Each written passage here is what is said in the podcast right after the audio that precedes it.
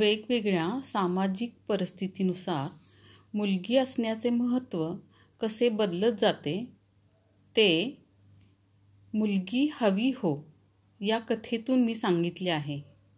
प्रेक्षक हो नक्की ऐका.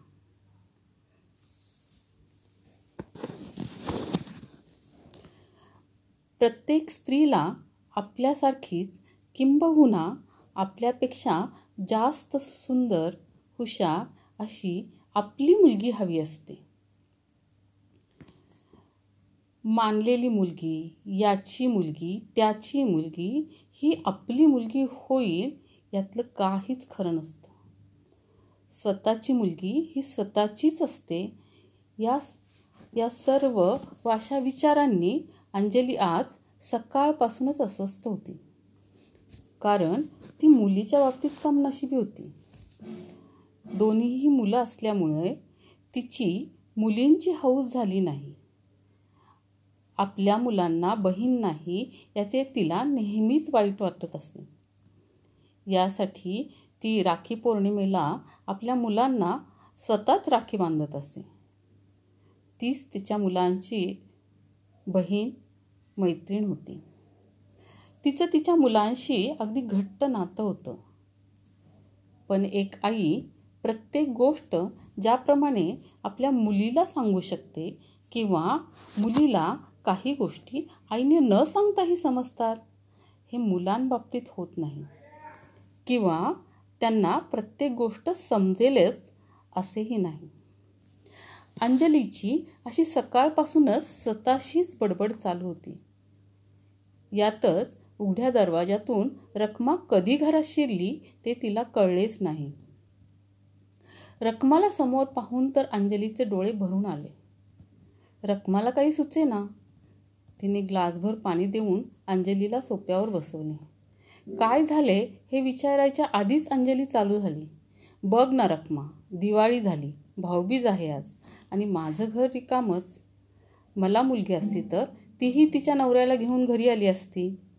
जसे सणासुदीला माझी सून आणि मुलगा तिच्या माहेरी जातात आणि त्यांना त्यांचं घर भरून जातं. आम्ही मात्र सणासुदीचे दोघंच घरात. आणि हे चित्र आता कायमचंच असेल. माझ्याकडे माहेरपणासाठी येणारं कोणीच नसेल.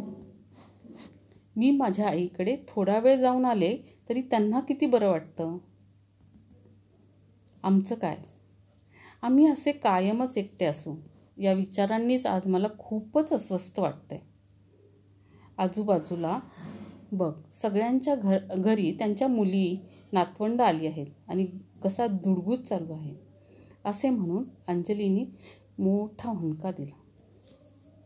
ते पाहून रक्माचे डोळे वाहू लागले.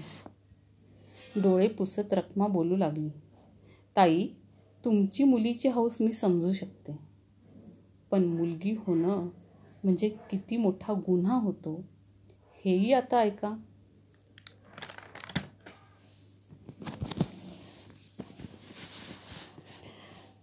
माझे आई अण्णा लोकांच्या शेतावर रस्त्यावर धरणावर कुठेही जिथं मिळेल तिथं रोजंदारीने काम करत.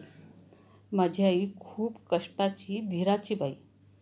पण लागोपाठ झालेल्या तीन मुलींमुळे अण्णा आता दारू पिऊन आईला त्रास देत होते. पण आई आमचं अगदी प्रेमानं करत होते. पण अण्णांच्या मुलगा पाहिजे या कटकटीने अशक्त झाली होती.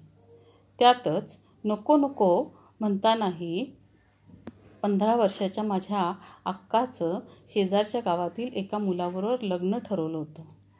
आईच्या जीवाला अगदी घोर लागला होता. अक्काच्या लग्नात ताई साधारण अकरा बारा वर्षाची होती. तर मी नऊ दहा वर्षाची. मला फारसं काही समजत नव्हतं. अक्काचं लग्न झाल्यावर अण्णांचं आईभोवती टुमणं चालू झालं. आपण मुलासाठी परत प्रयत्न करू. असे आईला म्हणू लागले. आईनं खूप समजवण्याचा प्रयत्न केला. कुठं आपली इस्टेट वायाला चालली आहे आपल्याला खायला नाही. असं बरंच काही. पण अण्णा समजण्याच्या पलीकडे गेले होते. मग काय? मग आईच्या गावातील सरकारी दवाखान्यात फेऱ्या चालू झाल्या. अक्काच्या लग्नाला जेमतेम सहा महिने झाले होते. पण तिचा नवरा आणि सासू तिचा खूप छळ करत होते. गोऱ्यापान तरुण अक्काच्या अंगावर. मार खाऊन खाऊन डोळे मार खाऊन खाऊन काळे डाग पडले होते. डोळ्याखाली काळी वर्तुळ आली होती. एक दोन वेळा ती जेव्हा घरी आली तेव्हा तिने हे सगळं आईला आईला अण्णाला सांगितलं होतं. चालायचं. असंच असतं. म्हणून अण्णाने तिला नको नको म्हणत असताना परत सासरी सोडलं होतं. आई परत पोटुशी राहिली होती. मला फारसं समजत नव्हतं. ताई मात्र आईची चांगली काळजी घेत असे. ताईला ताई आईला कामात मदत करायची. मी गावातल्या शाळेत जायची. अण्णा मात्र खुश होते. त्यांनी दारू प्यायचं जवळजवळ सोडलं होतं. कारण यावेळी त्यांना मुलगाच होणार असा ठाम विश्वास होता. अक्काची फरफट चालूच होती. तुझी आई जावई आल्यानंतरही पोट घेऊन मिरवती म्हणून अक्काची सासू तिला आणखी छळू लागली. आई याही अवस्थेत रस्त्यावर खडी टाकायला जात होती. खाण्यापिण्याचे आबाळ त्यामुळे आई अगदी पिवळी पडली होती. एका मध्यरात्री आईच्या पोटात दुखायला लागले आणि शेजारच्या म्हातारीच्या मदतीने अण्णा आईला सरकारी दवाखान्यात घेऊन गेले. आम्ही दोघीही त्यावेळी अर्धवट झोपेतच होतो. सकाळ उजाडली तेव्हा कळलं आम्ही दोघी धावत धावतच दवाखान्यात गेलो. अण्णा दवाखान्याच्या दाराशी दारू पिऊन पडलं पडले होते. आम्ही आवाज दिला पण ते जागे झाले नाहीत. आम्ही दवाखान्यात आई आईची शोधाशोध केली. मग आई सापडली. एकटीच निस्तेज अंथरुणावर पडलेली. मी आईला आवाज दिला. आईने डोळे उघडले.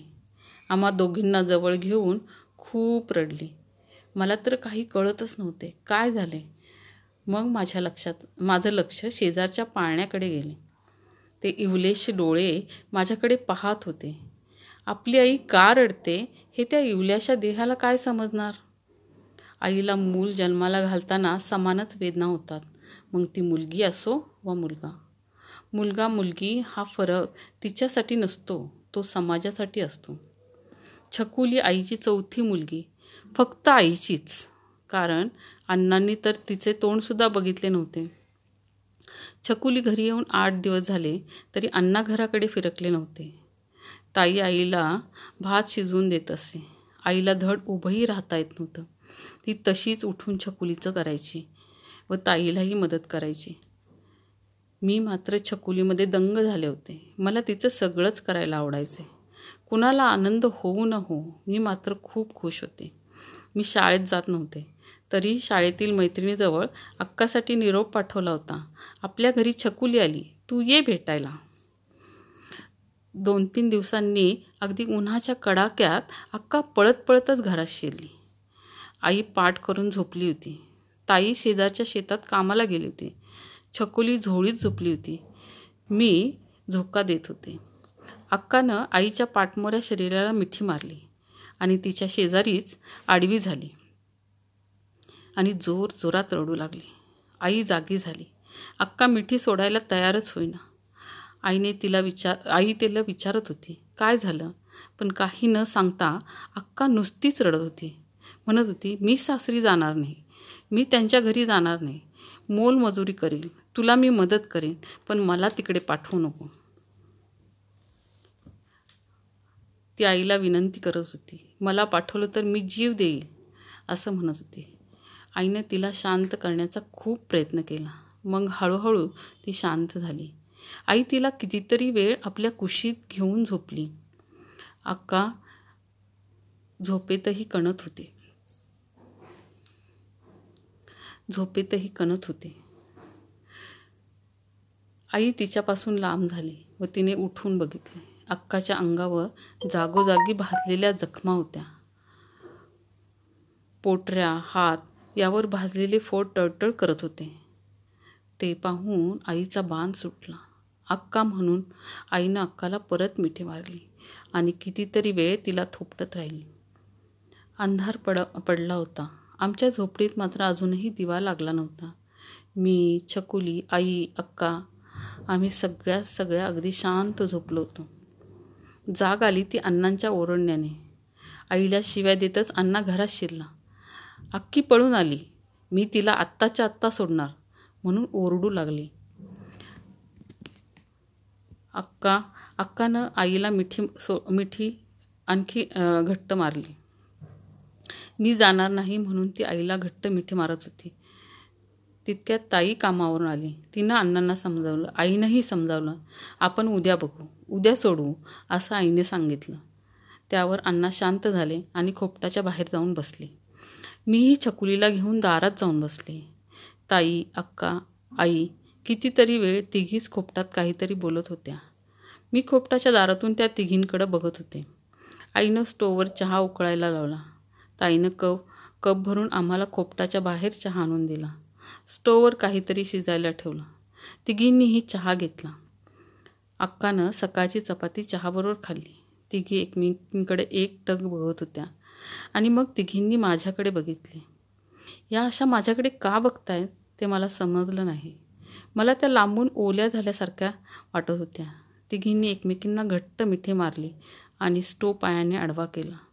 कपड्यांनी पेट घेतला. आगीचा एकच लोळ घरात उसळला. मी छकुलीला पोटाशी धरले आणि पळू लागले. शेजारी पाजारी जाऊन ओरडा करू लागले. शेजारी पाजारी जमा झाले. अण्णाही धावत आले. पण ते तोपर्यंत झोपडीनं पेट घेतला होता. सगळीच पळापळ चालू होती. कोणी पाणी टाकत होतं कोणी माती टाकत होतं. मी मात्र फक्त त्या आगीत आई अक्का ताई शोधत होते. त्यांनी एकमेकींना का मिठी मारली होती ते माझ्या आत्ता लक्षात आले होते. दुसऱ्या दिवशी घराची राख आणि तीन सांगाडे. एवढंच काय ते मला दिसलं.